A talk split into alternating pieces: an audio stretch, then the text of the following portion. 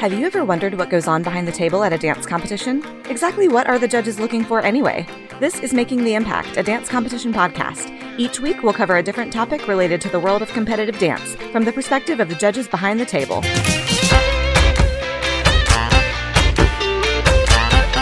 It's time to go on a journey around the world for our next studio spotlight with Dance Force Australia.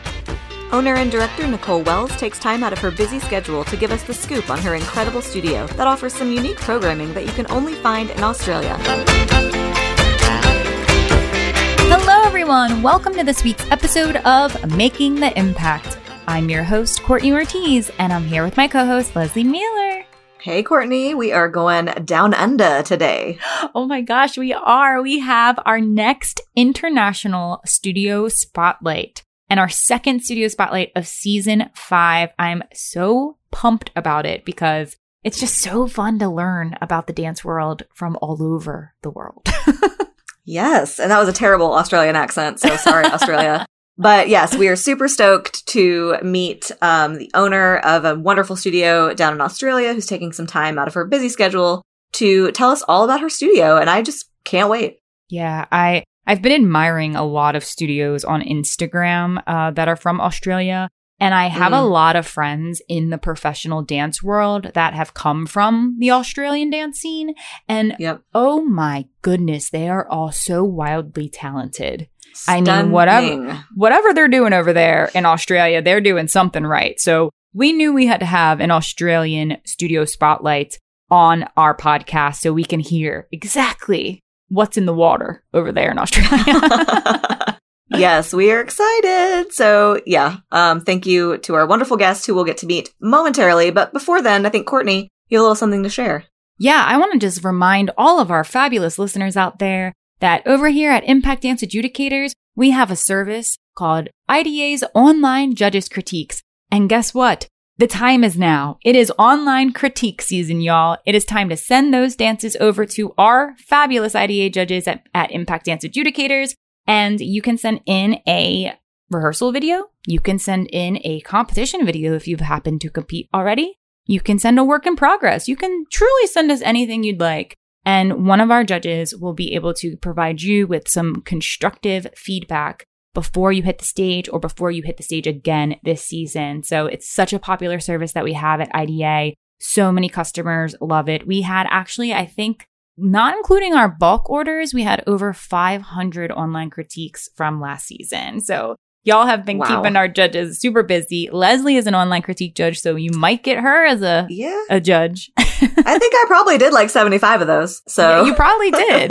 you did. And our judges absolutely love seeing dancers from around the world in through these online critiques. It's such a great valuable platform that we've created. So if you're looking to get some extra feedback before you hit the stage, send your video over to us. You can learn more on our website at impactdanceadjudicators.com slash online critiques Critiques start at only $35. You can get 24 hour rush delivery. You can request for a genre specific judge that specializes in your submitted genre.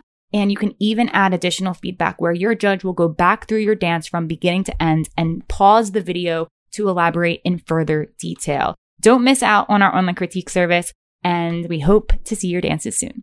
And we can't forget our fabulous sponsors that we want to hear from, and let's hear from our season five premier sponsor, Francisco Gella Danceworks. Calling all minis! Do you have a dancer between the ages of 7 to 10 who loves to dance? Are you looking for additional training intensives for your mini? Then you'll definitely want to attend Francisco Gella Danceworks Mini Mania. The Mini Mania Dance Intensive will give young dancers a head start by providing the necessary tools to understand the fundamentals of training from a technical and artistic capacity. Dancers will participate in a variety of classes throughout the intensive, like ballet, jazz, hip hop, musicality courses, dance history, and modern dance foundations. And parents also have a chance to jump in on the fun with informative seminars and class observation opportunities to watch your tiny dancers blossom through their love of dance.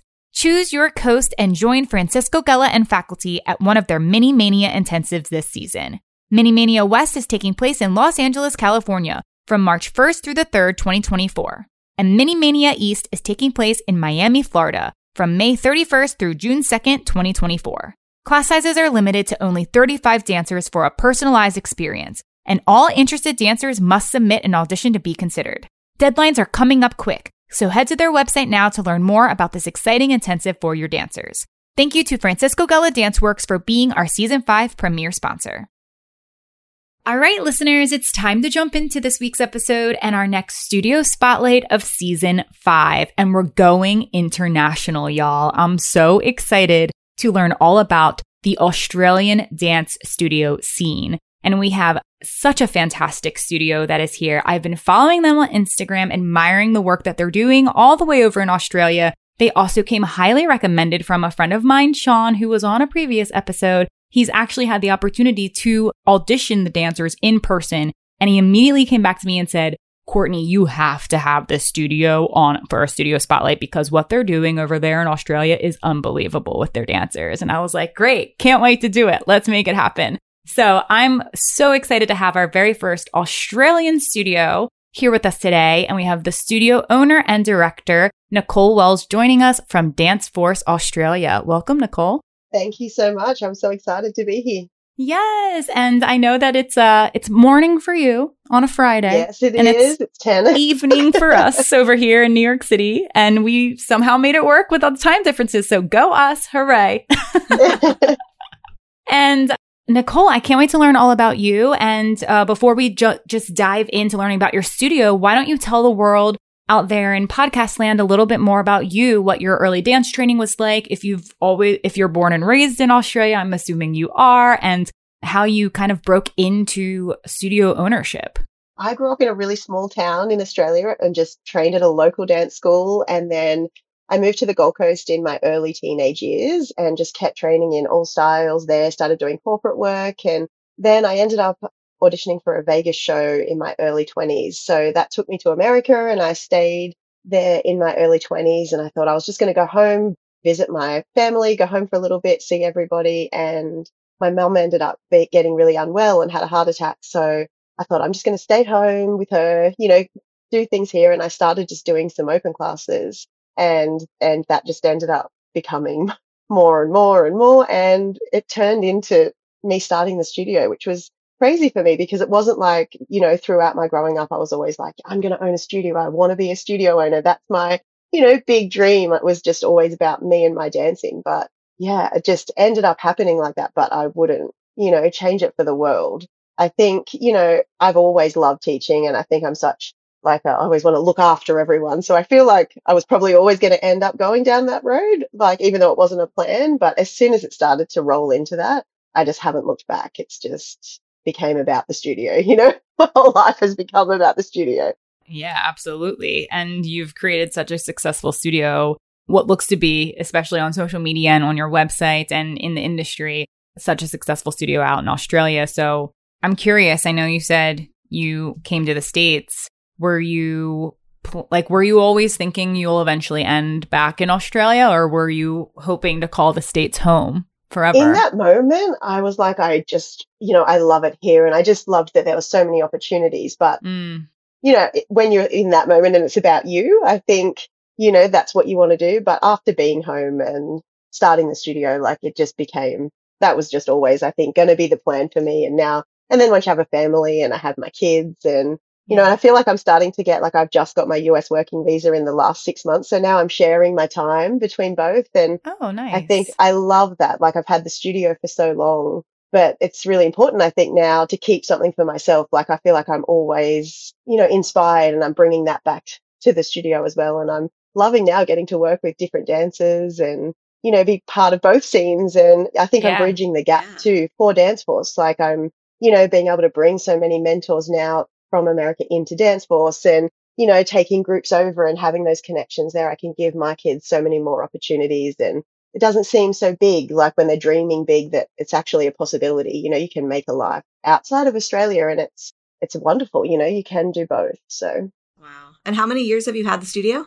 17 years. Nice. Awesome. Yeah. So I've had the awesome. studio for 17 years and that started like when we first started, it just became like a rec school. And then a few years in, we started, you know, really stepping into the competition scene.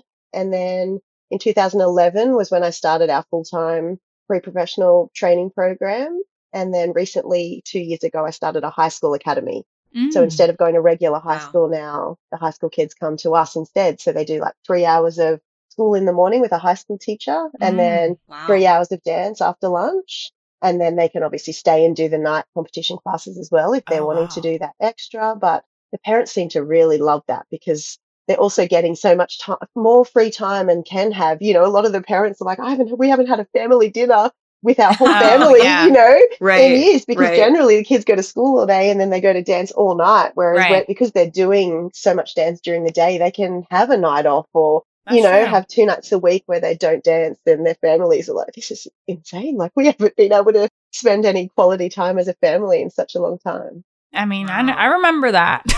we never ate dinner Yeah. together. Yeah. No, what's a family dinner? yeah, You're each eating in the car. Yeah, Exactly. Literally Fast heating food up in in the the, car. microwave, nine thirty or drive through. yep. So for your for the high school program, I'm really curious. Did you have to partner with local schools, or is this sort of a private school homeschool? so we partner with Something? like a distance education provider. Hmm. okay, And so they provide all the work and they do all the marking and everything, but we hire a, an actual high school teacher who comes in okay, and they're in charge Cool. of the, and so they do all the liaising with the, with the schooling, liaising with the parents, you know, Wow. they have everything, all their work rate calendars set up and so nobody misses any assessments. They're dealing with all of their exams and Wow. right. When you started that, did it start with kids that were already at your studio, and do you have kids who just came from out of wherever and said, "Oh, this sounds yeah, cool. Let's that's do this." the same as our like with our high school and our full time. So we only take one group of kids for each, and they audition to be part of it. Like with our full time, we probably have about 400 people audition usually Wow. throughout the year, and we only take 50. So it's Wow. great because a lot of them too. It's a, such a learning. I know we haven't probably dived in. I'm jumping to full time, okay. but yeah, like I think. It's such a learning thing for them. So, do you want me to talk about how full time runs while we're on this? Yeah, I would love. Yeah, I would love we- to hear about it. Yeah. So, Because I we- think I think in we we hear about it a little bit, uh, at least on the podcast. Like we've in five seasons, we've had you know a few guests here and there, just like oh, say it or you hear it about it. You know, I have friends that I worked with from Australia who talk about it, and but like it doesn't feel like I have we have nothing to compare it to here. No, so I'm so excited to hear about yeah, what the heck well, it is. even now I'm working a lot in America. There, people are always like, "What do you mean? What's full time? What's this thing they do after school?" So, Yes, so they tell come. us. Up, so once they finish school, they will, will audition for for our course, and they come. and this up- comes at what grade level? so usually we take anyone after 16, so they can come Okay. after year 10 or after year 12. And it, so they do train five days a week, 8.30 till 3.30 every single day of the week. So it's coming like they're coming to school. And when they're auditioning, we only take like people that we really think are going to have a chance to make a career out of it. You know, like it's a big Mm. commitment for families. Like a lot of people are moving from interstate to come to us. oh wow. So, you know, it's a big, it is a big thing for it It costs a lot of money for people to completely move. So we Yeah. want to make sure that if we're taking them, that we're going to hopefully be able to help them take the next step, you know, Yeah. but it's just intense training. They have industry professionals coming in in all different genres. Is this something that takes the place of college, or is it pre-college, or So how what does that decision because look like? in? Australia it's very different. I know in America, like the dance in college is great, whereas in Sure. Australia, our dance programs in college are not great. Ah. So you Okay. can't Okay. really go to study dance at college if you want to be a professional dancer as such. There's no, there's not really those kind of programs. Like if you want to be a teacher or a, or a dance teacher in a high school and things, that that's what you go to our universities for. But there's not really, Mhm. you're wanting to be a professional dancer, we don't really have the courses in our colleges to make that happen. Like you'd have to be going to college and then trying to go find a studio Right. to dance Oh, at, okay, on you know, side, kind of. on the side Yeah. to make that happen. So it's kind of a bridging year. And I think, yes, we want the dancing to be great and we want to push them and make sure they're the best dancer they possibly can be, but they also grow up so much. Like it's usually a lot of their first time away from home. So they're learning how to look after themselves. You know, oh, I've got to cook for myself. I can't just drive through and get food every day. So I'm not going to be able to dance great if that's the case. You know, so many things they learn about how to look after themselves and how to grow up. And I think rather than just them getting thrown out into the big wide world, because too, at that point, they're only 18, like, so they're still young, they're still babies. So I think being able to guide them, you know, and we really get to spend that time and be like, what do you want to do? Where do you want to go? You know, and someone might be like, I want to do a cruise ship first because I really want to save money to then work out where I need to relocate. But I'm obviously, my parents can't afford to give me $30,000 to go and relocate to London or relocate to Right. America. so, you know, and we find out all of what their goals are going to be and help them try and get there. And, you know, like we had Sean and we did a show run for them the other day, like bringing cast, actually bringing casting directors in, you know, and trying to help them prepare for that next step is really what it is. And I think a lot of times when they're in their after school programs, they pick and choose what they want to do. You know what I mean? Mhm. Like they might be like, well, I'm not a hip hop dancer, so I'm going to do Right. just Right. l- contemporary and lyrical. Whereas when they're in full time,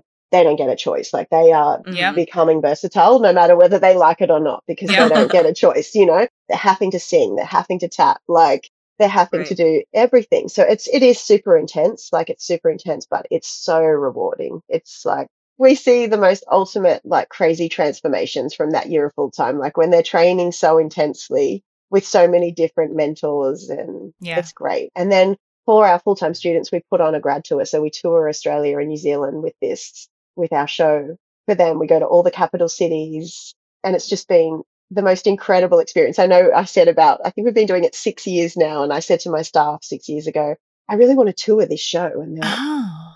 crazy? Yeah, you want to take 50 kids like on a tour around Australia?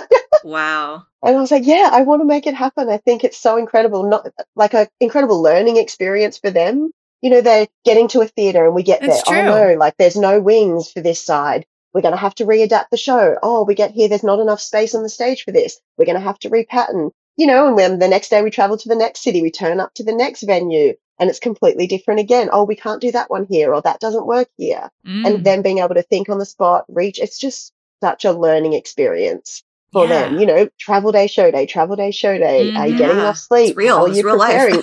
totally. Um, but That's so also, it's been able for me to give them so many more opportunities because I can invite all the VIP guests in every state. They can come and see Yeah. what Yep. new talent's coming through. You know, Smart. and so many of them have got so many amazing opportunities just from being able to do this tour and be seen in front as they're trying to make their way into the industry like they're getting seen doing mm. every genre at their best you know and sometimes Right.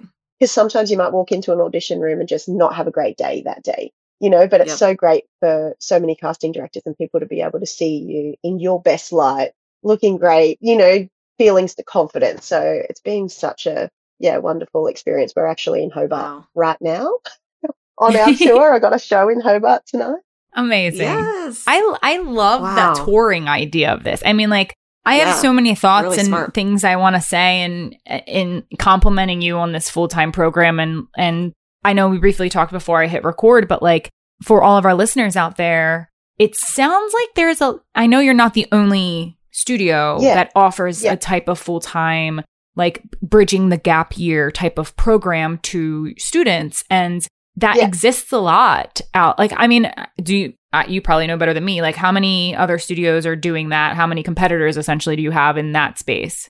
there's a fair few like we have probably three in our kind of state and then there's more in sydney down in new south wales um, a couple in melbourne. So there's a few in each state but everybody kind of runs their full time a little bit different. So Mhm. it all works. Like there's enough kids to go around for everybody and everybody you know f- fits somewhere you Right. know like i'm sure we're not going to be the right fit for everybody and then other studios are not going to be the right fit for everybody so i feel like the kids audition for everywhere come and see and they're like Sure. oh that feels right for me you know that Yeah. that's the right family for me because it is for them it needs to be a family for them they've left their own family to come and you know they Right. spend pretty much every waking minute with you so you kind of i think that's what i love about it too i kind of am 50 people's mum Yeah.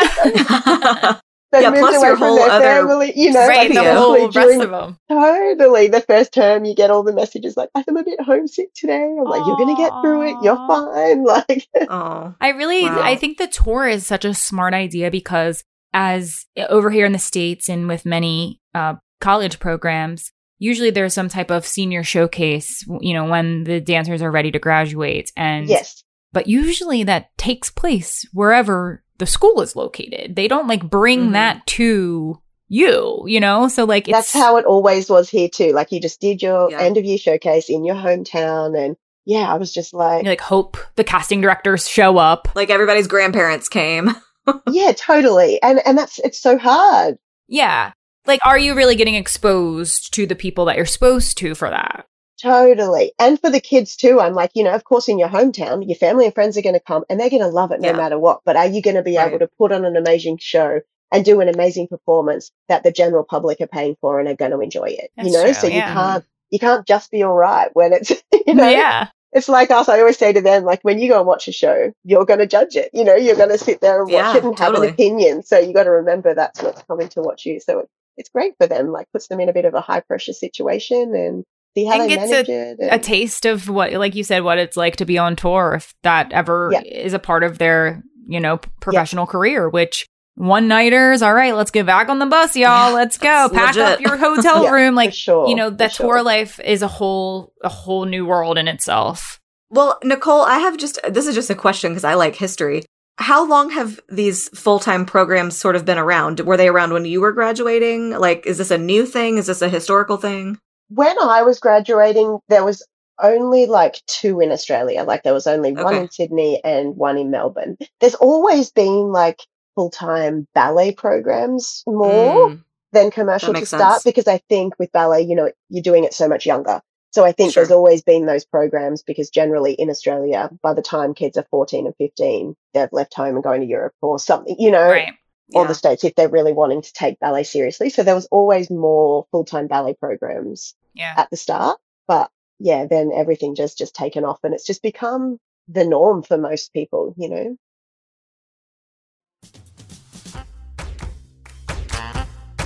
Attention, all dancers! Looking for some outside expertise to fine tune your dance before hitting the competition stage this season? Then check out IDA's online judges critiques. Our seasoned judges will provide you with a video critique of your routine, just like you'd receive at competition. But with IDA's online judges critiques, we take it one step further with our post critique additional feedback. Your judge will go through your routine again, pausing the video to give you even more detailed and personalized feedback. You can even request a judge that specializes in your style of dance. This game changing service has helped countless dancers prepare for the competitive stage and is available year round. With critiques starting at only $35, what are you waiting for? Click the link in our show notes or visit our website at impactdanceadjudicators.com slash online critiques to learn more and submit your dance today.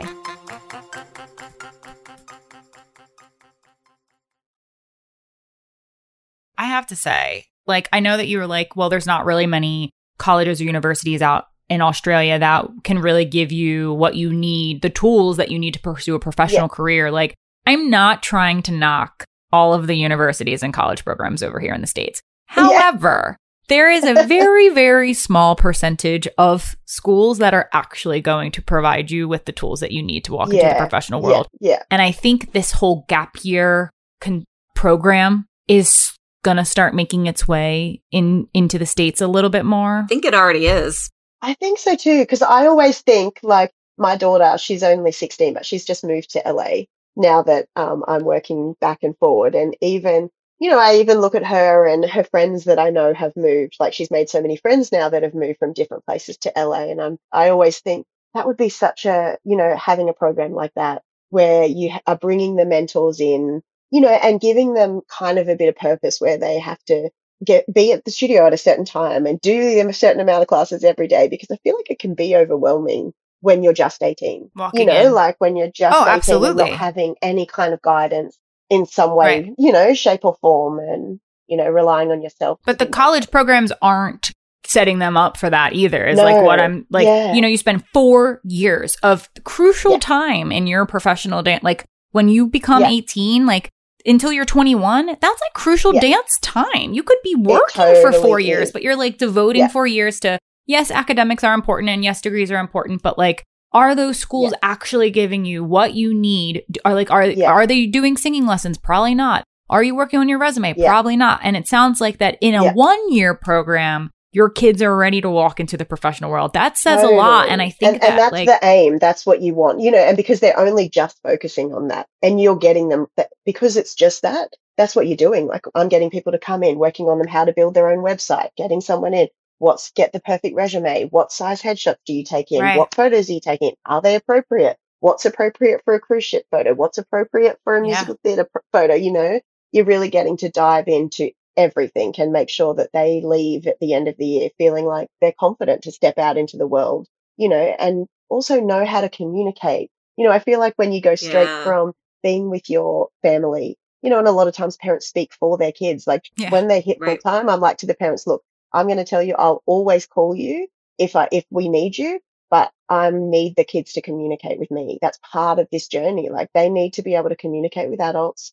They need to be able to have those con- conversations themselves. Like you can't be ringing a casting director and being like, "Oh, my mum's going to call you," or you know, you, need they need to learn how to be an adult and they need to learn how to communicate properly. Because I feel like these days they have so much on their phones and with their social media and stuff that sometimes their communication skills are lacking, and that's something they really need to learn as well before stepping out into the professional world. Learning how to Yeah. write and an learning email. it like in Oh, a little a little safe environment with somebody who is you know a pseudo mom. Totally. And that's what I say to them all the time. You'd prefer me to tell you, please don't send an email like that. Like someone's going to think that's Right. really unprofessional, you know, or you Uh-huh. prefer me to be telling you all that through this year rather than that be the reason why you don't book that job, you know, because they Right. think you're not ready for that. Or, you know, we'd prefer to fix those mistakes in that year before setting you out into the big wide world for you to make them on your own, you know. Ugh, I love it. Well, congrats Wow, on that because amazing. I'm just like I'm just so intrigued and impressed by it because truly it's just it's a new thing out here. There's like two pro 3 maybe max programs that are still kind of working the kinks out too over here. Like Yeah, I don't really yeah. think they have it figured out either. I hope maybe they're going to listen and learn a little bit. We've kind of gotten into the professional, like pre-professional side of things. Why don't we pivot all the way back to your baby Ready Set Dance program? Because I noticed that on your website that you guys have a pretty robust um, children's program as well at your studio. Yeah, that's just for toddlers. The Ready Set Dance program is just for toddlers, um, which is a great stepping stone. It's like a play based program. So the kids really love that before they jump into, you know, we, they kind of move from there when they're six, five or Mm, six, okay. start school. So it's like a pre, like preschool program. And then they jump into our regular program from five or six. And that's where they kind of pick whether they're going into the recreational stream or do they want to audition for the competition stream Mm. you know, and obviously throughout their years, they a lot of kids start in the rec program. Their parents are like, no, no, no, not the comp scene. you Yeah. know, that's seems we'll stay over here. we'll stay over here, but then you know, always start to get more interest and end up jumping over. Oh yeah. Yeah. So with your, so you can audition uh, for your competition team and Yeah, everything, or yeah. the competition track, I guess. Yes, yeah, yeah, and we have that all the way through from six to eighteen. So Amazing. Yeah, but I think we run our competition teams. I don't know how it works in Australia, in the US a lot of the time, but with our competition stream, like our each age group only works an hour a week, like on their competition oh, routines, Oh, okay. and then all the rest of their classes are just like training routines, Love like training classes. Whereas, like yeah, I think it. a lot of the other that is not how it is here most of the time. in Australia, like their jazz class is just working on their jazz routine and like, you know, their lyrical class is working on their lyrical routine. Whereas with us, our the jazz, if they're doing their jazz class, the competition team, it's a jazz class. They're learn, they're doing a warm up, they're doing technique, and they're learning a combo. And same with the lyrical, same with contemporary. And we've always run it like that. But I don't think a lot of other people do. But I don't know if it's because we have full time, and I think I'm trying to teach the kids from a young age that it's not just about the competition win. Like you're never going to go to an audition and go, I won the 10 years jazz section. You know, it's awesome, but it's not going to help you along the way. You know, like I'm trying to make it because I feel like we get kids that join us so late and they're still struggling, like they're not confident in picking up choreography in a class or, you know, so we're trying to build that, that it's just an easy transition. If they decide later on they really want to take this further and do it as a career, that it feels normal for them. You know, they have their own style, they're confident picking up choreography, that they're not all of a sudden getting to 16 and all of a sudden being like, oh my goodness, like I've never done this before. I've just been getting my routines drilled every week. Like I don't actually Right. know how to pick up fast and add my own style and put my performance on top of it, which everyone wants from me right now. And I've never done it, Right. you Right. but, and I think it's hard in Australia because we don't have conventions as much as Mm, Right. right. in the US. That's what I think we're missing the most here. Like that's what when I bring groups of dancers to the US, like being in a convention room is so great. You know, being with so many Yeah. other dancers, making different friends. Like it's not all about the competition. And you know, like I'm Mm. like, you guys probably share a room in, for a job one day. You're not Right. always in competition. You know, Right. like Right.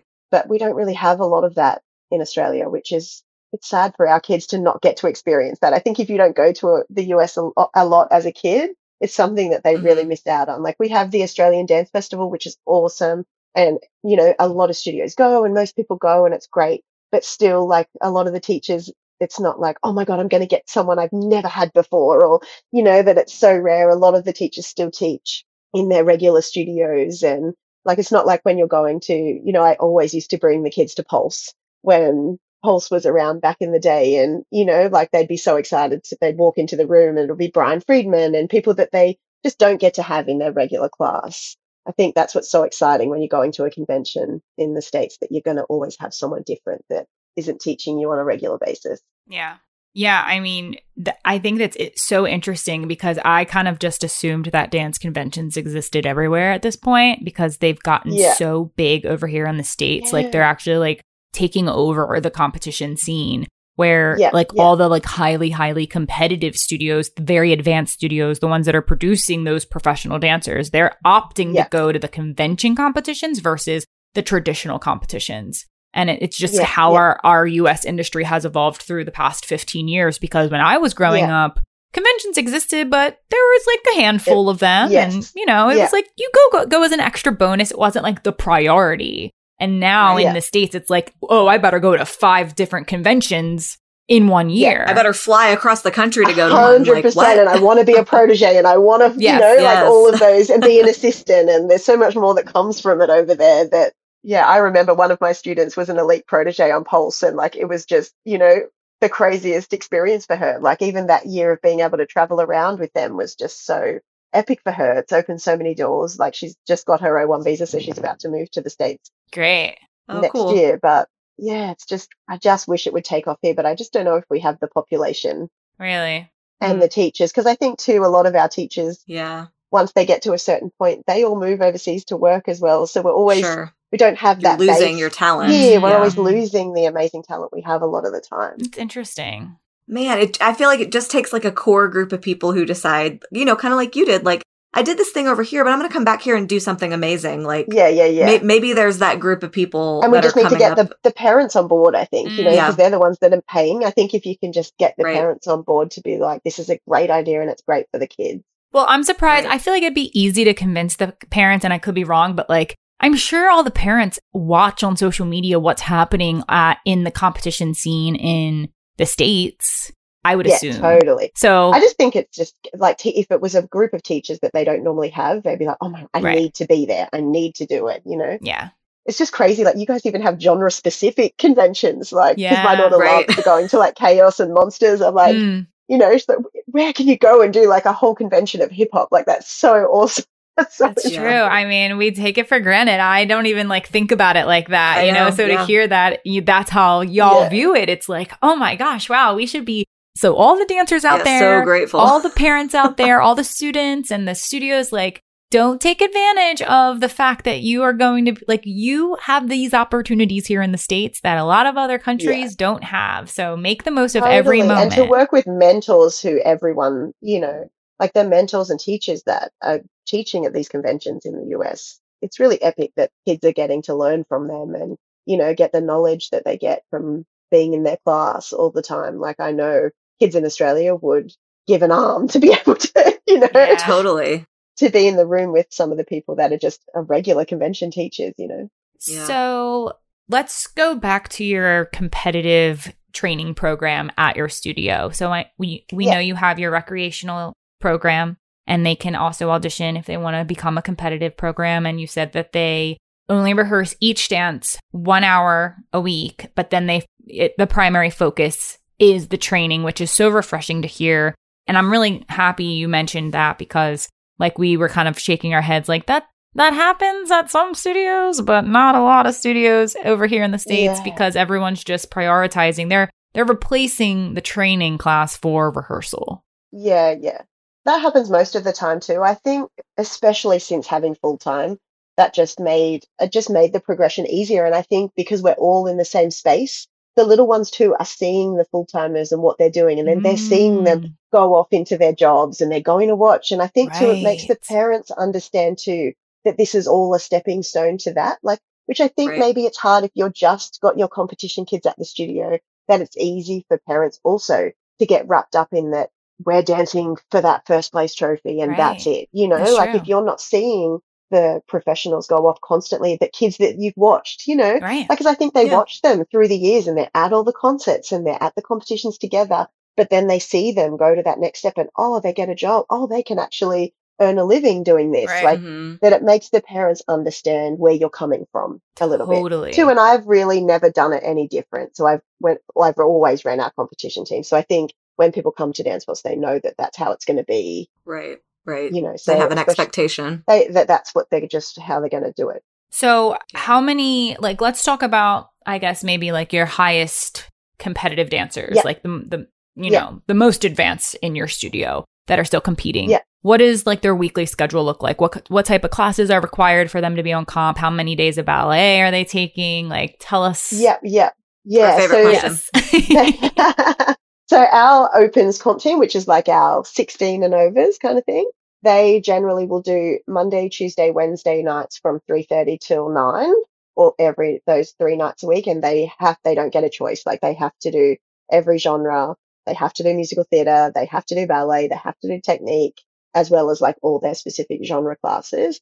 And then we also for the kids that aren't in the high school academy yet like that still go to regular high school we do a program that's on a friday and it's just a part-time program so they usually come in and we work in conjunction with their school and they do a certificate three which for us it can class as a subject for them so they go to school monday to Mm. thursday come to us on a friday and they dance 8.30 till 3.30 which is great because i normally fly in an industry professional on a friday to work with our full-time high school academy so then they get to work with them as well Wow. they get different teachers that they don't normally have on their regular night classes so they're always guest teachers so they're getting they're getting kind of the best of both worlds they're still getting that extension on top of their Mm, regular night That's classes awesome. but they're still at school you know if they're really academic and really you know that's their Mm. focus as well they can still extend themselves but still be at school so, are there dancers who That's so do awesome. school Monday through Thursday, do classes at night, and then part time on Friday? all day friday Yeah. Interesting. That's cool.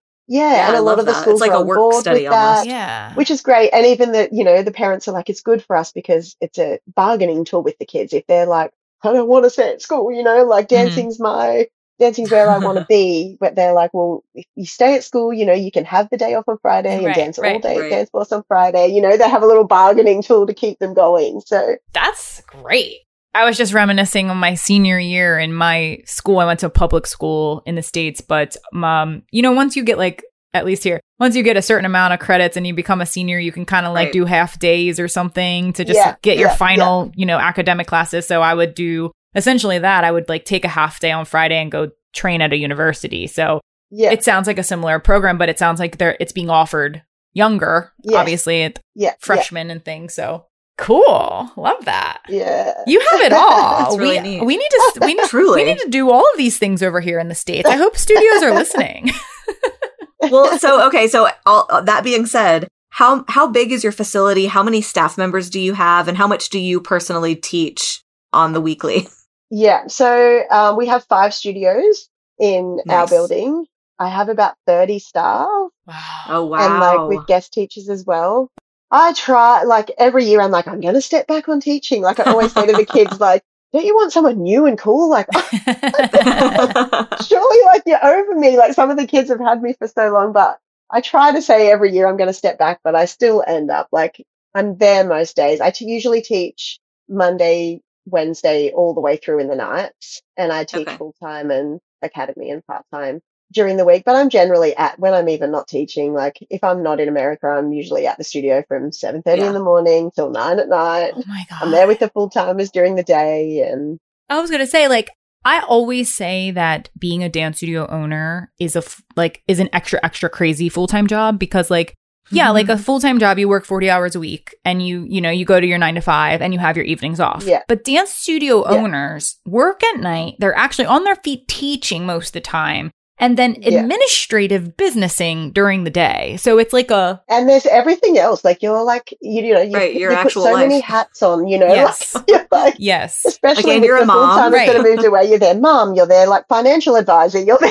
you know, how am Counselor. I going to have enough money for food this week? But yeah. Yeah, I, you know, and I've always said I think that's the difference with our studio. Like it, it is, I know it sounds cliche, but we are like just like a big family. And I've always said the minute I don't feel like I can put that much effort into keep it feeling like a family, that I won't do it anymore. You know, I feel like that's the special part of it. Like it's always been, it's always been that for me. Like I, I love the kids and I love to see them succeed and not just from when they're there, like I, even with us, like I still am in constant contact with our very first year people that do full time.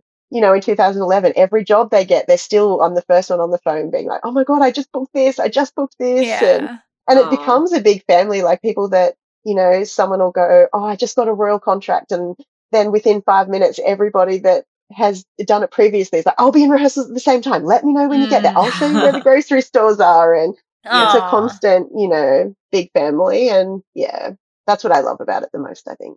I love that too, because uh, I feel like that, like we kind of talked about with the whole like leaving home and breaking in, maybe a handful, like one, two people, like at the same time that you're graduating from your home studio might want to pursue a professional career. So yeah. you don't really have yeah. that base to go back to and connect with. Whereas if you go to yes. like a full time program, you're meeting 50 other dancers who want the exact same thing as you and probably going to be at auditions totally. with and be your support system. Totally. And, you know, that's, that's nice to have. Like, I know even from my experience, and I know Lesley, I guess in your sense, like you actually had your college friends who were all probably moving to New York. You were going to be like, right.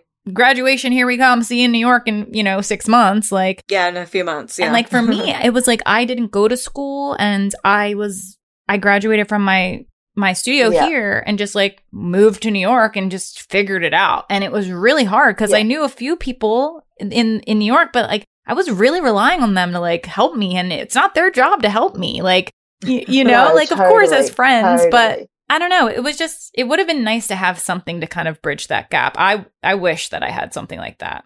Yeah, it does. It makes such a difference. Like it's like they're all connected, even if they're years apart they're right, still all right. connected through each other. Oh, you went to dance force? Oh my gosh, yes. I'm year four. You're year one. No way. Like, yeah, yeah, yeah. One of my old students, she's so funny. She's now a um, rehearsal director with Celebrity, and she goes, I feel like I'm like the OG of dance force. So people like now they're coming in like fresh on the job, and they're like, you went to dance force? Because yeah. she's like, I'm definitely old now. They're asking if right. I actually even went to dance force. were they around when you were there? yeah.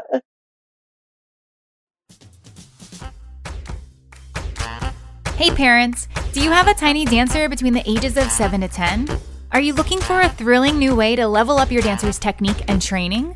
Well, look no further than Francisco Gella Dance Works Mini Mania, the ultimate dance intensive for young dancers. Mini Mania provides top notch training in the technical and artistic aspects of dance from experienced professional educators.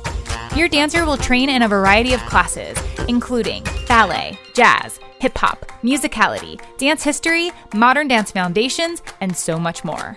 And parents, get ready to join in on the fun with enlightening seminars and class observation opportunities where you'll get to cheer on your tiny dancers as they flourish in class. Francisco Gella Dance Works is hosting two Mini Mania intensives in 2024. Take your pick from Mini Mania West in Los Angeles, California from March 1st through the 3rd, 2024, or Mini Mania East in Miami, Florida from May 31st through June 2nd, 2024. Class sizes are kept small to give personalized attention, with only 35 dancers per class. All dancers must audition to be considered, so don't miss out. Head on over to franciscogelladance.com today to learn more. Thank you to Francisco Gella Dance Works for being our season 5 premier sponsor.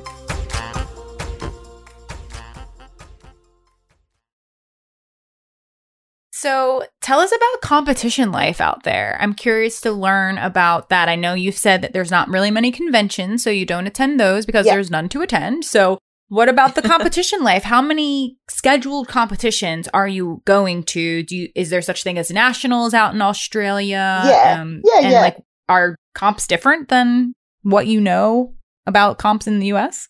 Yeah, yeah. I think the competition scene in Australia is we normally do four like regular competitions, group competitions throughout the year, and then one national finals. But I think with the groups, like I know some of the the cost of how we pay for our group competitions is so different to the US. I know some US comps have tried to come out and do group competitions in Australia, which we would love to attend, but getting the parents to pay how it's paid, Oh, really? you know, in the US is different. Like in Australia, we don't pay per dancer per group.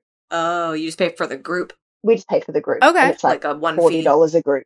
What? Oh, What? you know what I mean? It's like Forty? $40 that's why they don't want to pay. So the studio owners are like covering that cost. Do you know what I mean? Like the studio owners are generally just entering all the competitions. So when you're part of a group, the parents in Australia are paying for their training, you know, in the studio. But outside of that, the studio's owners are really taking on that cost of, of the entry because it's not that much. So then, you know, I'm thinking if, if our kids are in seven routines and an American, an American competition's coming out and I was like, oh, parents, it's $80 per student per Mm-mm. routine. The parents to be like, you know, No. absolutely not. They would never. we might as well take a vacation to the states, not a dance competition. Yeah, so it's so it has it is really hard to like, you know, for them to come into this market because even though I would be like, it's going to be great, like it'll be so great for you because you're going to Yeah. have different adjudicators and you're going to have different judges and it's going to be a different vibe and it'll be so awesome. You know, when parents are going, oh, but that's going to be six hundred dollars, you know, to enter. Mhm. Oh I- my god! when The they've never had to do it before. The parents listening right now on this podcast from the States are Oh, no, probably freaking out. They're all about to buy tickets to Australia and move there to continue their kids' competitive training. because the expense, I mean, it's truly astronomical. I, my mind is blown. no, I How much is a solo in. Australia to compete? To compete? Probably about eighty dollars, maybe. I mean, that's Okay. That's So it's cheaper to do a, or it's more expensive to do a solo than it is to do a group. Yeah, Which yeah. it should like be, if you were but- just doing it at, at a regular competition, if you were just doing it at a regular competition kind of thing, sometimes it can be like thirty dollars, twenty dollars. Like Okay. what? yeah, like I'm talking about if you're going to national finals, it's probably like eighty dollars. But so a you know, regional, technically, a regional is like a thirty dollar entry fee to do a solo. Yeah, It's at least like it's at like one twenty to to one fifty. 150? I know, and I think too that's the difference. Like in Australia, you'll see kids that'll come out and have like eight solo routines Oh, or ten yeah, solo yep. routines. You know, they'll do a solo in every genre because Mm-hmm. because you can Baton you twirling, know. fire breathing. Yeah. yeah, whereas you're like, you know, you're going to pick just your best genre because it's so expensive. Well, I mean, Well, yeah, people okay, over here eh. spend the money because Yeah, who knows how. yeah. but- pretty much But I every kid has a solo. But I think it's slowly starting to, you know, I, we always end up following suit. Like, you know, Mm, at some sure. point we always end up following suit. So it's just the way it's been done here forever, I think, the group right. Side of things. Oh, that's Um, so interesting. It's so how many how many entries are you registering when you attend as a studio to an event with your competition team? Probably usually about 40 groups, like 35 to 40 groups. That's not a lot. How many dancers are on your team? so we would have an, our opens groups would probably do eight routines each comp. Mhm. And then same thing, like each age group would do the same. Okay. Yeah, but because we audition them, yeah, I know like you guys have certain different, like everyone will audition for certain routines and Mhm. Sometimes it's a bit different back home. Like, yeah, I don't know. Like it's not small groups and large groups as much here. It's just like you're that age Okay. group. Oh, I see. Specific. Okay. That makes Yeah. sense. Yeah, it depends on like the yeah, and studio then the solo size entries too. just do the parents do their solo entries themselves. So it's Oh. not part of the studio here. Like I know Oh, at some conventions in the US, like you'll get assigned. Like I always think, oh my goodness, how would I do that if I was assigned? You know, uh, you can only have 15 solo spots. I'm like, how would I pick? Yeah. Right, Which know? ones do That must pick? be so yeah. hard. Like I always think that must be so hard for studio owners yeah, in Yeah. the US. we have talked to, about you know, that. because like you obviously don't want to pick. You don't want to have to pick. Like yeah. so that's the, in Australia, like I, our, our parents just do. They can do as many or as little solo comps as they want, as long as it doesn't clash with, you know, any of their team stuff. Oh, I don't nice. mind. Yeah, that They just do however many or however little comps they want to do. on the studio end, uh, especially after talking to other um, studio spotlights and then even just friends in the industry of how how do you select when you, there's a limit for the specifically it's usually with just the convention competitions that limit. The Yeah. regular competitions are they'll take anything. They'll even extend the Yeah, day to yeah. like start on Wednesday if they have to because they will Yeah, t- accept anything. But the convention comps have to kind of cater to they have less time to compete in the weekend. yeah, for sure, and which is totally understandable as well. And I think like I think if I remember correctly, and I well I don't I don't want to say who because I can't remember which studio spotlight, but someone said that they just kind of divvy it out um, at the start of the season. So they have like 50 soloists. Yeah, All yeah. right, you 20 are going to do it at this one. You're going to 20 do it at this yeah, one. So yeah, because I always used to think that must be so hard to like have to be like, well, you can't do a solo this time, you know, and it's not your choice, you know. Yeah. It's like you've been given a number and you've got to just roll with it. So Yeah. And I think that's why a lot of studios still are hanging on. Not that you shouldn't be hanging on to regular competitions. Regular competitions Yeah. in the States are great for us. Still. But Yeah. especially a lot of studios have specifically said, like, due to the restrictions of the amount of entries they can enter into conventions, they still want to keep a handful of regular comps on their schedule so they can Yeah. make sure the whole studio can compete. Everyone does Yeah. their solo, all the groups type of thing. And like, that's a huge perk of, of the regular competitions. Yeah, totally. And the kids can get something from everything, you know. They Oh, learn different things from both regular competitions and conventions. Do y'all have levels over there? no, Oh. not really. Another We- layer. um, like we'll always have a we'll always have a novice section, which is just like people's first comp of the year. Do you know what, if they've never done a competition before? There's generally those sections, but most of the time it's just a you know everyone's the same. Mm-hmm. Love to hear it because, you know, the States is getting a little crazy with these levels, levels. over here. Yeah, yeah.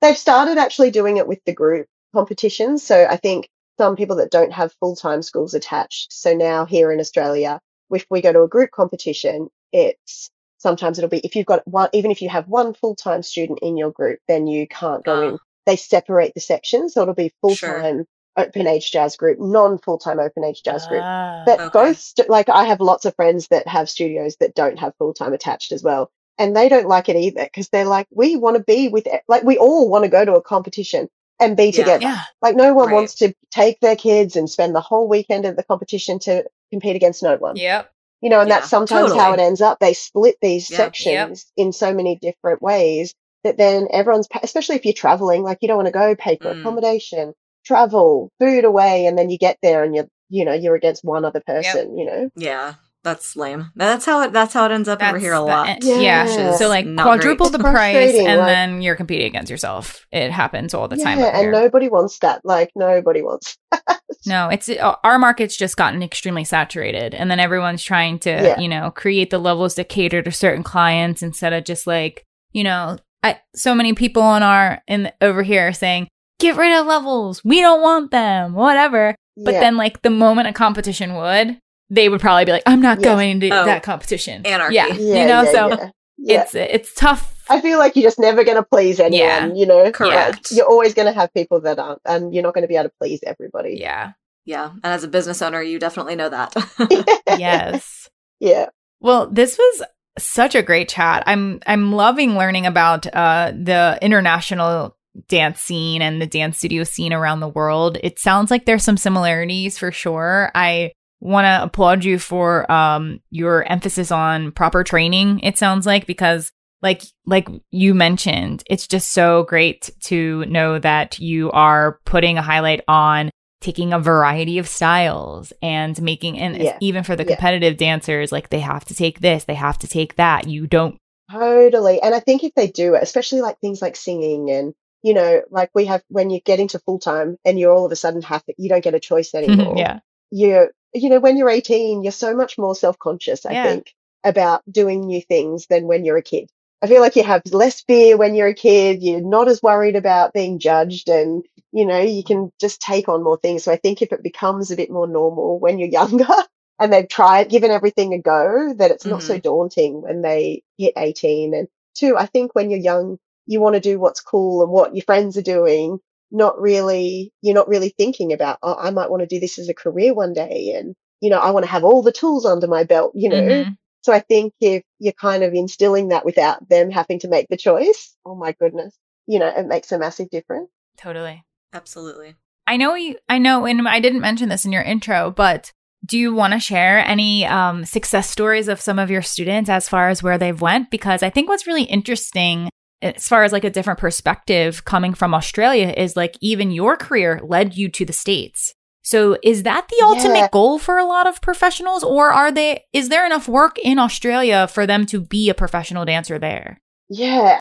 I think it kind of depends what your goal and your mindset is and how, you know, what kind of opportunities you're talking to the kids about and everything. Like, I think, you know, for many Australians, their dream is to be in LA and book a tour and, you know, because we don't have that. You know, that I think that's a lot of kids, especially if they're commercial dancers, that's the big dream, you know, eventually the big dream for everyone. But of course, you know, there's got so many stepping stones that come from that. Like in Australia, if you are in musical theatre, that's probably the one job that's secure in Australia. Like you're going to book a musical. It's a, you know, it's a continuous yearly contract, you know, jumping from musical to musical. That's going to be awesome for you. But in the commercial world, yes, there's gigs and yes, there's like The Voice or, you know, different shows, but it's not continuous. Like I don't think in Australia you can be a commercial dancer and just solely earn an income from that. Like, you know, if people are doing that, they're generally teaching or doing a, you know, a regular retail job for the gig that's going to come, you know, sporadically. It's not, you can't really live here and do it, do that side of things permanently. So most people, like, especially our kids, like I kind of encourage them to step out into the big world and you know like and try, and at least you're going to be dancing every day. You've been training your whole life. That's what you want to do is dance every day. So i think that's made a massive difference. So a lot of our kids will either go when they're first 18 like fresh out of full time will go on a cruise ship. We have so many kids on celebrity royal step one rws disney. We also have kids that are in the Moulin Rouge in Paris, Crazy Horse in Paris. Love Crazy um, Horse. I have a few kids that are yeah, with Cirque du Soleil. Oh yeah. Um, cool. I have a yeah, one's in the Mad Apple show that's just started in Vegas that's been running for just this last year. Blake, one of my boys, is just signed a contract to be Mike in Magic Mike in Vegas yes. for the next year. Um, and Kiana, another one of my girls, she was in Mystere, but um, in Vegas, and now she's the mermaid in Magic Mike. She oh. was on the oh. tour, and she's just joined the London cast of that. Cool. Yeah, so it's it's all everyone just kind of steps over there, and then a few of our dancers now just getting their O1s and obviously moving to LA. That's like the big dream for most. But isn't it hard to obtain your visa? It's it is hard. Yeah. it is. Yeah, it's definitely hard. Like I just got mine last year, but it's definitely hard. Like you have to have experience under your belt. Like you have to prove, you know, yeah. that you you know you have so much experience to then bring to the US. So it's definitely a process, but I think it's definitely worth it, you know. And that's why I think, you know, I think just you can't always jump to that. Like you're going to have to have things on your CV. Yeah. Yeah. Before that. Right. So, so just even, you know, taking that year to go yes. to the gap year program, the pre pro program, and putting, being able to put that on your resume to show like, I, I you know, I care. I, I'm committed. I, I'm doing yeah. this. Yes. That's great. Yeah. yeah. And two, if you know, like, especially now, we have so many people that have their O1s and things. So, you know, we're able to give them some advice on, you know, what they're going to need eventually to do that. You know, like you can't just go, oh, I want to move to LA and that's going to happen. Like, you know, there's just, yeah. Yeah. Wow. Well, this was awesome. I'm I'm so inspired and thank you so much. Yeah, thank you for uh, squeezing us in during your tour right now with your students. How exciting. Who's running the ship back home while you're on tour? Well, it's just my staff. It's uh, they we're all used to it now. This time of the year, every year, I'm always on tour, so it's kind of a bit of a pro- process now that's all locked in. And how long is the tour? Two weeks. Oh, nice. So we just awesome. have travel day, show day, travel day, show day for two full weeks. Wow, excellent! I love that. Well, well, yeah. Have a great show tonight. Yes. Thank you. Thank you. No, well, Nicole, this was fantastic. Thank you so much for joining us on the podcast. We love having international guests from around the world over here at Making the Impact. And for all of our listeners, I hope that you enjoyed hearing what it's like over in the Australian studio space and competition scene. And if you wouldn't mind sharing a final thought for everybody out there, you can speak to other studio owners if you have any advice to recommend to them. You can talk to any dancers out there, any of whoever you'd like to speak to, and share just one th- final thought with the world. Thank you so much for having me. I just, you know, for me, it's always about the love. I just think dancers out there, like, you know, it's, there's a time for everybody and your time, don't always compare yourself to someone else. Like your time will be your time and everyone peaks at different times. So just always keep going. Like there's always something out there for everyone if you really want it. You know, if you work hard and you're a great human, there's going to be something out there for you. We hope you enjoyed our studio spotlight featuring our very first Australian dance studio, Dance Force. Don't forget to follow them on social media. You can find them on Instagram at DanceForce. And if you'd like to learn more on their website, visit danceforceoz.com.au or click the link in our show notes. Don't forget to follow Making the Impact on Apple Podcasts, Spotify, Amazon Podcasts, and pretty much everywhere you listen to podcasts. And if you want more exclusive episodes, support our podcast by joining our Platinum Premium membership for only $5 a month. Subscribers receive free Making the Impact stickers, shoutouts live on the air, ad-free listening, and exclusive access to our Q&A episodes for members only. Join now at impactdanceadjudicators.com slash platinum premium or click the link in our show notes. Be sure to check out IDA affiliated competition, Diva Dance Competition. Diva Dance Competition is America's live judging competition. Their live judging format is extremely unique in the industry. Dancers are asked to stay on stage following their routine. Each of the judges, provided exclusively by Impact Dance Adjudicators, will provide immediate feedback live over the microphone. This format allows for a very personalized educational experience where the dancers are able to apply their critiques immediately to their next routines with the purpose of improving as the day goes on. Something else that makes Diva different is that they are a competition with a cause. Diva was born as a way to raise awareness for the CDLS Foundation, a rare genetic syndrome that the owner's son Jack was born with. Jack was the inspiration for Diva, and you may be lucky enough to meet him at one of their upcoming events. And last but not least, Diva provides all routine photos and videos absolutely free. For more information on Diva Dance Competition and to register for an upcoming event, visit their website at divacomps.com. Season 5 of Making the Impact is on a roll. Stay tuned for upcoming episodes, including pay rates in the professional world, competitions versus convention competitions, and continuing education for dance teachers. Thanks for listening. We'll see you next week. Until then, keep dancing.